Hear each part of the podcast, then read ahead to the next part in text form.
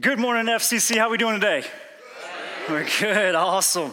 Well, excited to be with you again today. Uh, it's been a fun month of being here and being your pastor.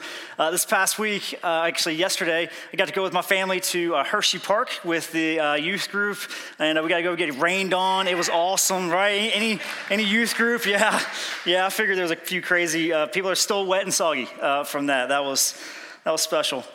You know, one thing I didn't run into today, which is understandable, was you know I met some people that were. Um, you know, were asking me, you know, last week with my wife, they, they were like, is she going to be on stage with you? And the look of disappointment on some people's faces when I was like, no, not today. And they were just like, ah, then they just went back home. But that's okay. I understand. It was, a special week last week. If you missed it online, uh, go check it out. Um, it was uh, my favorite interview of all time, interviewing my wife. We, we got a chance to talk about choosing contentment and not greed. And uh, through this whole series, been talking about choosing this, not that. It's about living your best life, choosing to make the best choices for your life, maybe choices that God would have you make, rather than the choices a lot of times we tend to make. So we talked about choosing encouragement instead of gossip. Um, you know, ch- choosing instead of living a life of uh, being kind of enslaved, uh, rather choose freedom. Um, we talked a little bit about choosing to have purpose and not pointless. Um, and, and so today we're going to continue in this series. And, but, but to do it right and to, to have a little fun to do so, I, I want us to think today. I was like, hey, four weeks in, what should I do? And I was like, let's, let's cause an argument. Like, that would be fun. Like, let's just go ahead, let's go ahead and argue well. Uh, so let's just start an argument. Um, I thought that would be a fun way to get started. I want you to be thinking about quarrels, fights, arguments. See, last week I really tried to uplift my wife so that way I could really tear her down today. Uh, so I was thinking, like, in arguments, I'm thinking about, um, you know, arguments that maybe I had and thought I won. But guys, we know, you, even if you win, you lose. So, uh, but think about quarrels, fights, arguments. What causes fights and quarrels and arguments? Think, think about the social media posts that you just see people going back at it. Think about in your own life, maybe in your own family, and where arguments had taken place. So I want us to be thinking about that. So, to help us get going and to create a little bit of a stir, uh, I thought about an argument me and my wife had. Uh, this was several years ago, um, but it was late one evening. Um, I, it, was just something that popped up on my social media feed. And uh, it was one of those things that hit me, and I was just like, oh, this is the dumbest thing. Like, what are people seeing? Like, this doesn't even make sense to me, in which I showed her, and she saw it from a different perspective. So, check this out. This was the first one here. Uh, this was uh, me and my wife. Uh, well, let me see if those things working here. Yep, we got it. That. Do you remember this? Anybody? Okay. All right. So, so uh, t- for once and for all, we'll see if I can win the argument. All right. So, who's my white and gold people? See, white and gold.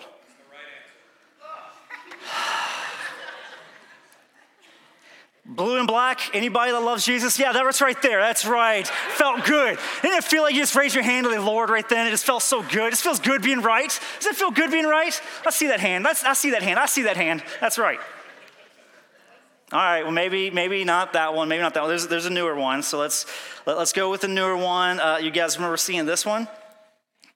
Okay, so, so who's, who's the teal and gray? Teal and gray? And who is correct when they say pink and white? Pink and white. Doesn't it feel good? Doesn't it feel different? It's just like raising your hand to the Lord. It's like yes and amen. It just feels good. Like I know we were hand raising church. We're hand raising church. I'm, I'm, in. I'm for it. So, so, I, I win. So, anyways, my wife's right here. I, I, I win. Just saying, I win. So. This was so fun. Like immediately, like, did you hear some of the comments like around there? It's like I don't even see. I don't get it.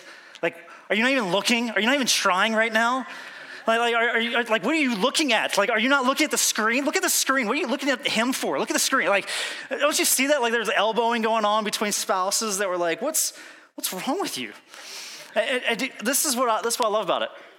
Is, is what I love about this is like, so, so you're looking at the screen and you're going, okay, everybody right now is looking from the same similar perspective. Like, all of us are looking at the same facts.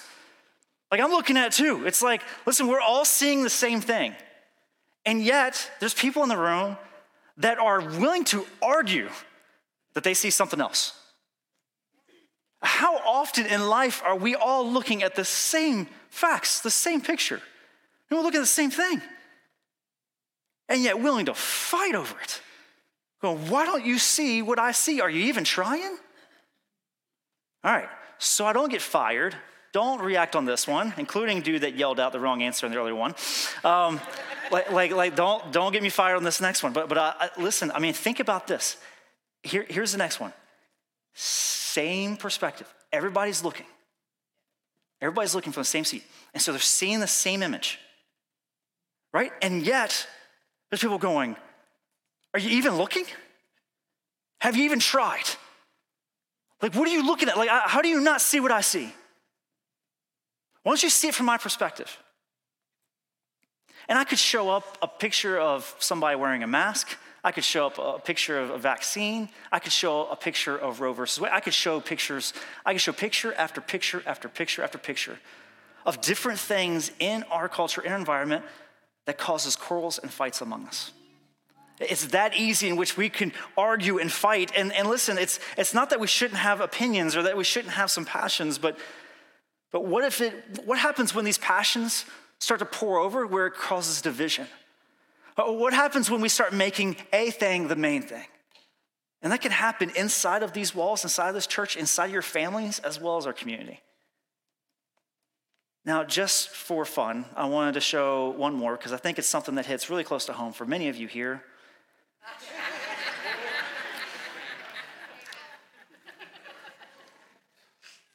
Steelers?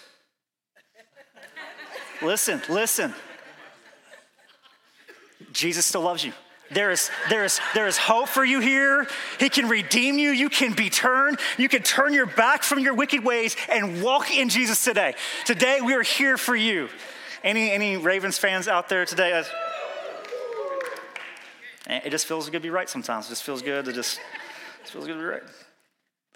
So, all kidding aside, the question I want us to grab today, the question I want us to wrestle with is this What do you do when your passions become a problem? What, what do you do when you have areas in life that you are fixated on and focused on that's actually causing divisions and problems? What do you do when you make the, something that's a thing the main thing and it's causing issues? Like, what do you what do you do when your passions become a problem? And look, I'll, I'll be honest, I'm one of those that uh, my wife would joke about. Like, like if you've ever played me in ping pong, you'd be like, bro, you need to calm down. Like, like so I'm a passionate dude, right? So like this sneaks up on you in even the dumbest things in life. I'm like, take it.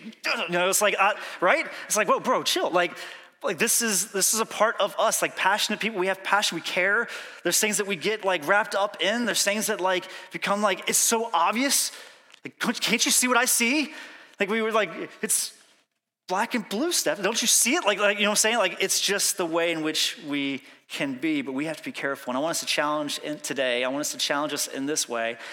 For this, choose not this, not that. I want us to choose unity, not division. And I want us to choose unity, not division.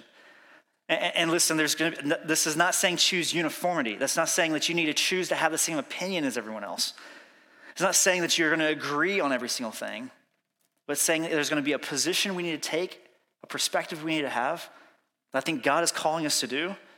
That's going to change whether or not things like these, all those things I mentioned, is going to tear apart the church, us, tear apart your families, and tear apart the community, even.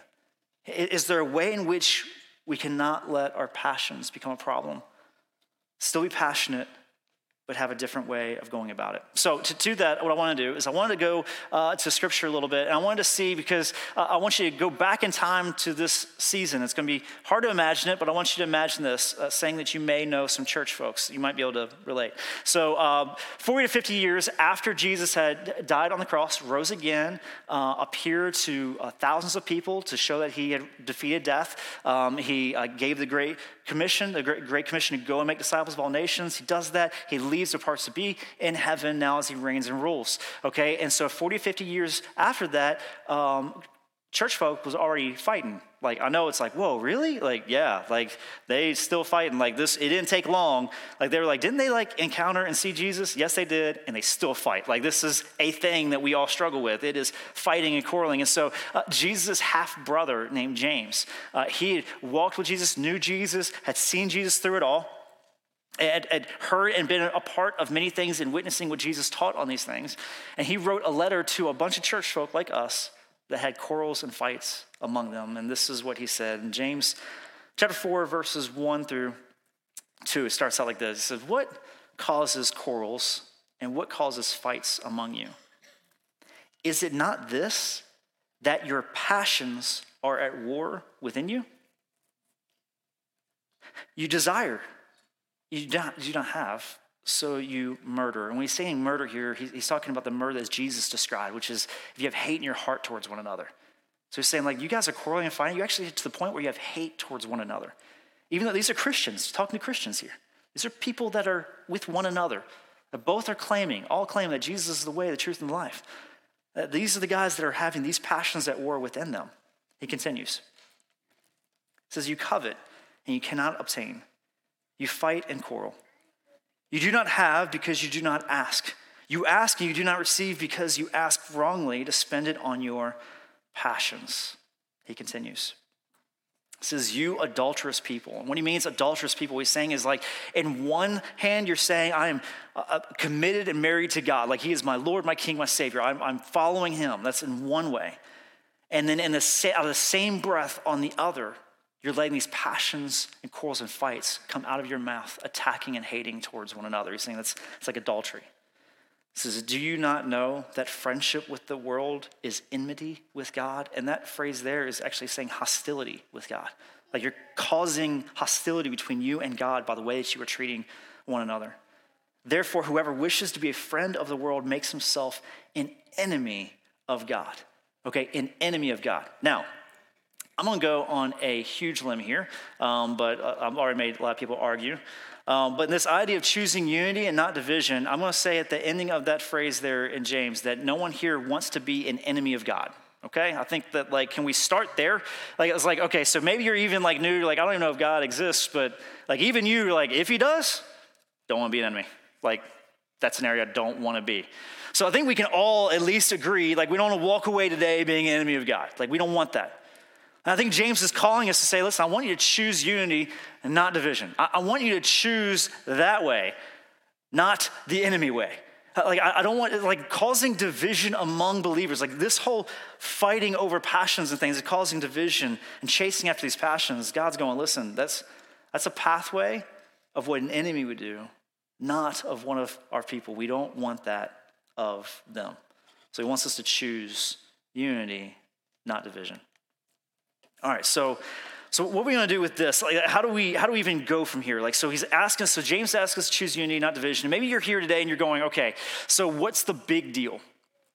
Right? Like, what's the big deal with all the? I mean, it's it's just me disagreeing. It's just fights among us. It's just me uh, leaving the church because they don't play the music I like, or it's just just me saying, hey, I don't like this new guy they picked right? Like, like it's, it's like, you, you, what are these things that are driving you to make these decisions? And like, is it a big deal?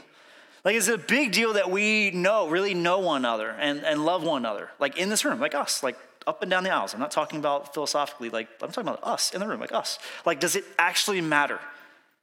And so James knew of this special season and a special time in which Jesus really addressed the ones he loved, his followers. And it, we call it the Last Supper. All right, so Jesus spent these three years journeying and walking with his, these buddies, these close friends, these students who followed and studied after God, that try to follow after Jesus and learn from Jesus. And he had this special night. He knew it was, the time was coming when he was going to be betrayed and, and murdered. And so he was having this special night where they all came together. And in the book of John, we actually see it last from John 13 through 17. There's all these chapters written just on what took place that special night. And I want to take you to a specific spot within that night. A, a, night where Jesus actually pulled back the curtain a little bit and went, okay, I want you to see my heart. So if you're here today and you're like, I want to know Jesus, I want to follow Jesus, like this is, you get to a revealing of who Jesus is and what he's all about. Like listening into the intimacy of, of his prayers with the Father. And it was this beautiful triune moment where Jesus was praying to the Father. And, and there was like this, how does this work? How is there one? And like that, that whole thing, like how does this all work? And he showed us a display of this in John 17, verse 20. John 17, verse 20. This is the way it's recorded. Jesus praying to God the Father, and this is how he prays. He doesn't pray just for the disciples, he prays for us. He prays for Fork Christian Church. So listen for it here. He says this I am praying not only for these disciples, like not only my buddies who are with me, like this, remember, they're at this Last Supper. upper room, sitting down, eating dinner. He's saying, I'm, I'm not just praying for these disciples, but also for all who will ever believe in me through their message. That's you and me. Like, like Jesus was in that moment praying with the Father, it's revealing his heart, his desires, his deepest levels of desires. And he was going, I am thinking about you and I in this room. Like anyone who would ever go on to believe the messages from the disciples who got passed on for the last 2,000 years that arrived to you and you accepted the message of Jesus being the way, truth, and life. Anyone that claims Jesus as Lord, I'm praying for them as well. What does he pray for? What does he want from us? What is he praying about? What does he care about? Like, show us your heart, Jesus. What is it? He says this I pray that they will all be one. Okay? And you're thinking, okay, so one, like, what do you mean? Like, how one? Like, how tight should we be? Like, how much should we really know one another? How, how much should we love and serve one another? Like, and he describes it just as you and I are one. Now, I don't know what's more one than God the Father, Son, and Holy Spirit. Like that's about as one as one as one. Like that is one. I want them to be that close. I want them to be in that much of a love and unity with one another. I want them to be that close. Like that's the ambition of Jesus' prayer. He says, As you are in me, Father, and I am in you, may they be in us. So, us with God and with one another. This love relationship with God and with one another so that, big time phrase, so that and therefore. You'll hear me talk about those a lot. This is the why. Why? So that the world will believe you sent me. Okay, so what Jesus just threw down here, just in the depths of his heart, he was like, okay, the world needs to know about me and believe in me. How? When they become one, like I am with you, Father, and you are with me, and they are with one another, and that we all together in this dance are perfectly one unity. Of all the things Jesus could pray for, all the things he could reveal to us, he's saying, Listen, I want them to be one. I want them to be one. I want unity. So for me and you, I mean, Paul talks about it in Romans 12. He was like, listen, as far as pos- if it's possible, as far as it depends on you, live at peace with everyone. All right, do not take revenge, my dear friends, but leave room for God's wrath. He goes on to say, if your enemy is hungry, feed him. If he's thirsty, give him something to drink. Unity. It's just all over Scripture when you start looking for it. It's the de- desire of God's heart. So, so what, what is it? How does this begin? Like, what do we do? So, div- division all around us, all among us. It's all over the place. How, how do we even start this process of being one? What do, we, what do we need to do? Where does it begin? I believe that what we're going to see here is that when, what do you do when your passions become a problem? The answer is unity begins with humility. That unity begins with humility. It's a humble look of who you are, who we are together, and who God is. It's a proper understanding of your placement James continued in his, as he was talking about fights and quarrels, he continued into James 4, 6 through 7. This is the way he phrased it. He said, Therefore, remember that phrase, therefore? So you got all these fights and quarrels. You don't want to be an enemy of God. You remember that? Don't want to be enemy of God. You got all these fights and quarrels among you. You got these passions that are overtaking you. What do we do? It says, Therefore, it says, God opposes the proud, but gives grace to the humble. This is actually a looking back to that night, that special night of Last Supper. I was actually looking back at that time. It says, Submit yourselves, therefore, to God. Okay, submit is to take a lowly position. It's saying, I'm gonna lay down my passions and make his passions greater. I'm gonna lower myself beneath the authority and the power of God, and I'm gonna look from that perspective upwards to what he desires most. Humble yourselves, goes on verse 10 humble yourselves before the Lord, and he will exalt you. So when passions are a problem, we change our posture. But we need to change how we treat and act in a position of humility. All right, you might be thinking, what, what is this humility? What does it really mean to be humble? What is this idea of being humble? And what's this idea of humility? And actually, one of my uh, former pastors that I, I listened and was uh, taught under um, was Pastor Fitz, is what we called him. We called him Pastor Fitz. And this is the way he described humility. It's just a, such a clean way. When looking at the really understanding of this word in Scripture, he's saying humility means that nothing and no one is beneath me. Okay, I'm gonna say that again. Humility means that nothing and no one is beneath me. Okay, so not a thing. So that means that there is no task, there is no ask, there is no thing that you might be asked or need to do that you say, Nope, too good for that. Nothing. There is nothing that is too good for me to do. Nothing is beneath me. That also includes people. All right? So even that person, whichever one God just threw in your mind, that one. All right? Ooh, see, that was Holy Spirit guilt. Like, so, like, but but it's people, like, there's no one beneath you. There's no one that you're not willing to serve or walk with or talk with. There's no one that is beneath you. So, no one and no thing beneath us. That's the humility we're talking about. All right, so to challenge you in that way, I want you to think about it this way. What, what, well, let's start with who. So, who is the most humble person you'd ever met? Okay, be thinking in your head, like, okay, so I'm thinking in my head, like, who is it that was the most humble person I'd ever met? Like somebody that just exemplified humility. Like they just took this nothing is no nothing and no one is beneath me. They just had that frame of mind. That's just the way they saw the world. Okay, you got that in mind? Okay. Now maybe it's a time at which you saw the most humble experience. Like you just saw someone who just represented humility in the way they acted and behaved. Like, like you, just, just in the moment, maybe they had that. Okay, so what you just did is exactly what was happening with James and Paul, who both spoke to this idea of God uh, opposing the proud but giving grace to the humble. They were both thinking back to a time they heard this, a time in which they saw humility expressed. And they were both thinking of a time in which they saw the most humble person they'd ever met do the most humble expression they'd ever seen. And that is what we're picking up with back in John. Remember, I talked about John, this Last Supper lasted from John 13 through John 17. I read a little bit of John 17 with you, and I'm going to take you back to John 13. This was the most humble moment they had ever witnessed by the most humble person they had ever seen. And this is in John 13, 3. It says this Jesus, knowing that the Father had given all things into his hands. Okay, everybody say all things. All, things. all right, you're still awake. We good. So, like, all things. Okay, so all things into his hands. So, um, what does that include? Ah, we good. All right, so like that's everything. So that's like, so he has power and control over everything. There's nothing outside of his grasp.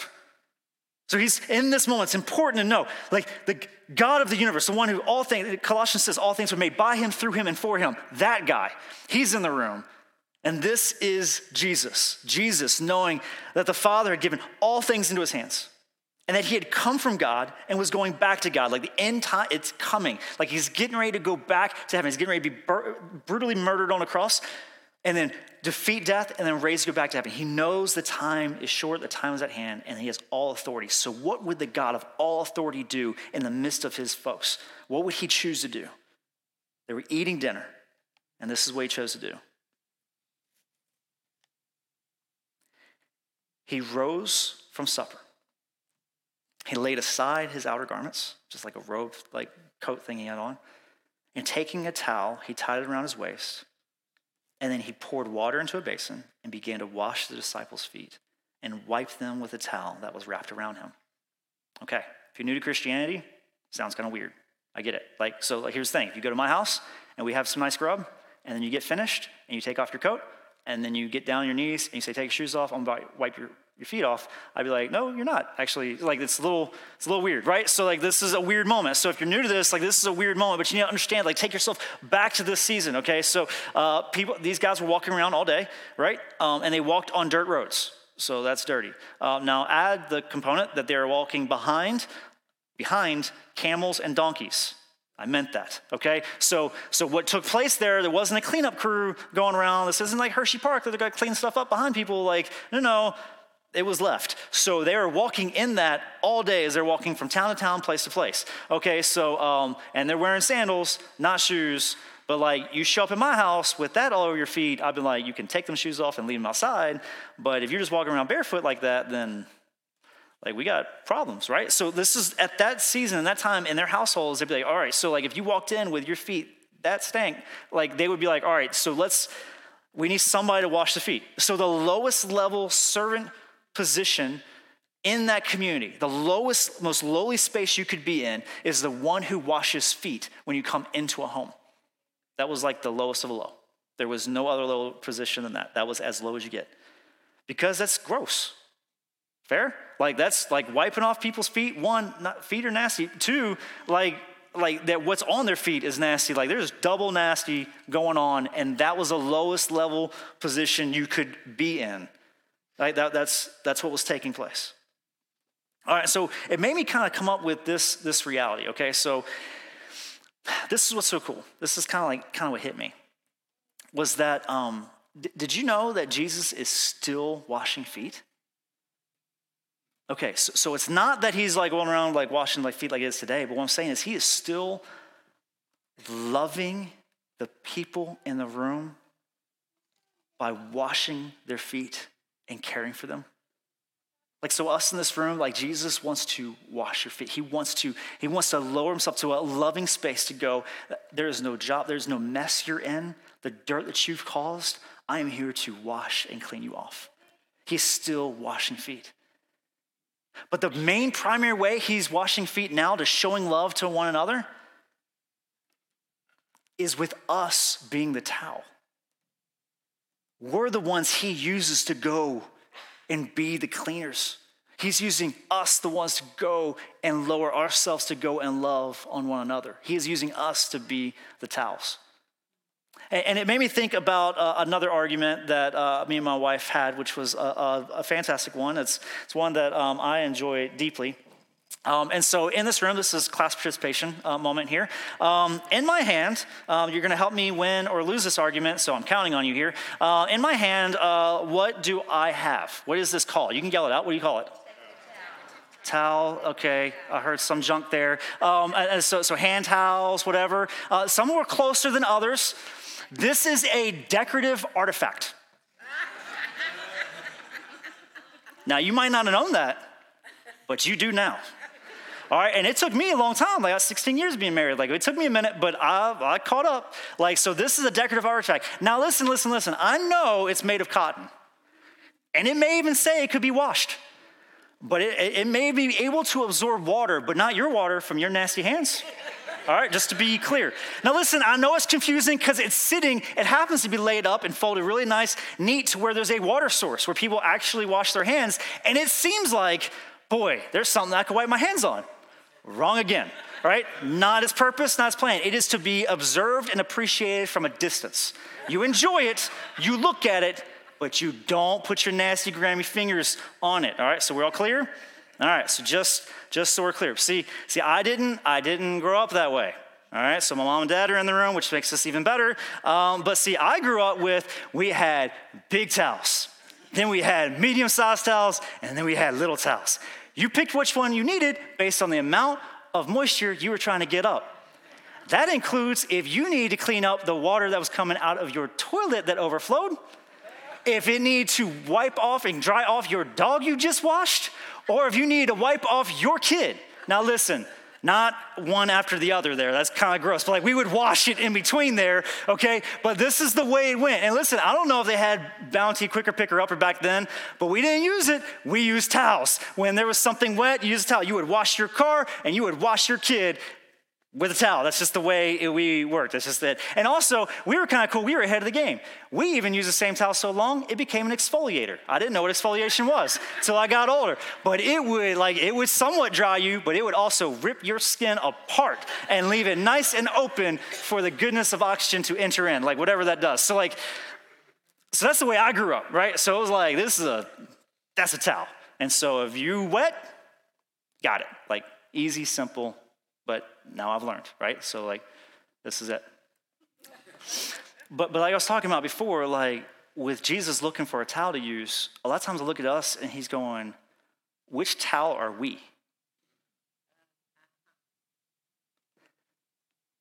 Are we tight, neatly wrapped, clean, shiny, kind of sparkly? Like we know our stuff, we look good. But can we be honest? Essentially, practically useless? Like you can't use this for anything, right? You can look at it, but that's about it. But this towel,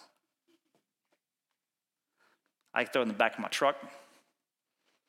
I do any job. Whatever you need, there is nothing beneath what you could use this towel for. You could use this towel, you just count on it. Like when you reach into it, you don't have to think about it. You just know if I'm grabbing that towel, that towel is gonna work. It's not gonna complain. It's not, yeah, it's gotta stand up, beat up, yes, but it does what it was made to do. Is that the way Jesus would describe me and you? If he was to grab you up right now and say, hey, I got a, I got a church that, that needs people to be loved on and served, or, who am I grabbing? I've got, I got a neighbor that really needs to know the love of Jesus. I need somebody, I need somebody to love on them. Can I, can I use you? Like, I need, I need this church to be united and be an ex- shining example to the culture and community around it that, that, that there is nothing and no one that's beneath them. Can I count on you? Are you a towel that Jesus would grab? It's a powerful reminder for me that just makes me go, um, which towel am I? Kind of continued, Jesus continued in this situation. He said in verse 12, when he had washed their feet and put on his outer garments and resumed his place, he said to them, Do you understand what I have done to you? You understand what I just did when I went around and, and washed your feet? So you call me teacher and Lord. And what he's saying there is like, you, you're saying you want to learn from me? Like you want me to be your teacher? And you want me to be your Lord and King. You want to follow me. You want to surrender yourself to me and follow me with whatever I call you to do. You're saying yes to that. And you are right, for so I am. He continues. If I then, your Lord and teacher, have washed your feet, you also ought to wash one another's feet. For I've given you an example that you also should do just as I have done to you, just as I have done to you. So, for me, I'm thinking about it this way. My favorite story in this, with, with Jesus going in this Last Supper moment, and he grabs the towel that he can actually use. And he grabs his basin jar and he goes around. I'm just imagining Jesus going around to his disciples. They're all kind of circled up, and I imagine being efficient. He's just going, just gets down on his knees and he's washing foot after foot and lovingly wiping him down clean, getting him nice, clean, white as snow, and he's just wiping him down, wiping him down. And I imagine him getting to these certain feet. And these feet, he goes, Man, I love these feet. Like, I remember when I made these in his mother's womb. I loved him then. I remember when he took his first steps. Oh, I remember how much I loved him as he took his first steps. Oh, yeah, and I remember the first time he fell. And the first time those feet stumbled, still loved them. I remember these feet as they walked with me for the last three years as we journeyed together and, and we laughed together and we ate together and I taught with them and, and he saw miracles. I remember those moments and man, I love those moments. I'm gonna, I'm gonna wash these feet very carefully and lovingly and intentionally, even though knowing that these feet are gonna walk out of here and betray me and go get the Roman guards and who will beat me and murder me for these same feet that I love. These are Judas's feet. See, Judas was in the circle. And Jesus went foot after foot, washing them clean and lovingly wiping them white as snow, just as clean as he could all the way around, including Judas's feet. The fact that you have Judas right here in front of you and you're willing to take it and wipe him down, fully knowing that it wasn't going to change his mind.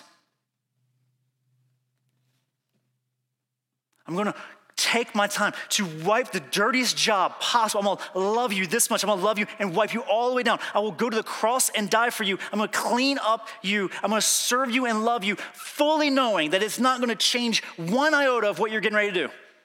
You're gonna betray me. You're gonna kiss me on the cheek in the most evil way, and you are going to deny me and leave me. And I'm gonna love you anyways. I'm gonna wipe you down. I wonder how many times for me and you, we decide whether or not we're going to serve and love based on whether or not we think it'll do any good.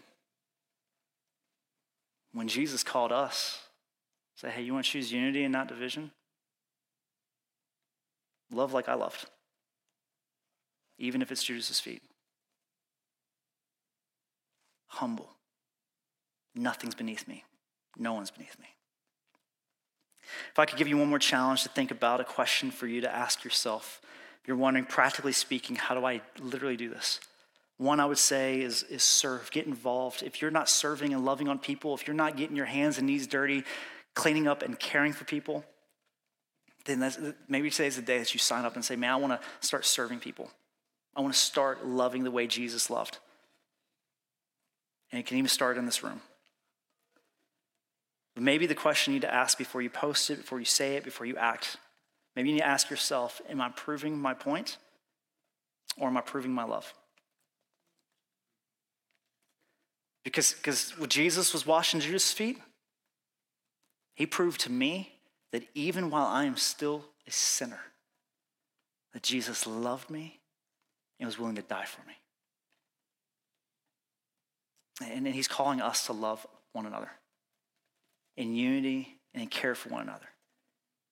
And maybe we just need to ask ourselves what I'm getting ready to do. Is it proving my point or is it proving my love?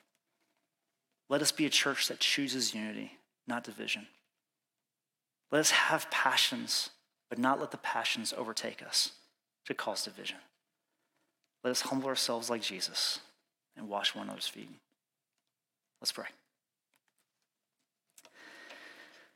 Jesus, I want to thank you, Lord, for your example that even though we did not deserve you to love us in our worst of times, in our worst of choices, that Jesus, you were willing to die for us, fully knowing that for some of us in this room, it wouldn't change our mind. But God, for those of us that did, it changed our mind as we experienced and know the love that you had for us. Lord, we want to thank you right now for being willing to model for us what it looked like to love. Not to prove a point, but to prove your love. May we do likewise. May we love one another, not let these things of this world cause us to be divided, but may we be united in your word and your truth with who you are and what you're called us to be, to love you with all of our heart, mind, soul, and strength, and to love one another better than ourselves. We're going to need your help, Lord. We live in a divided world, as you know. But through your Spirit, I believe we can do it. We thank you, Jesus. It's your name we pray. Amen.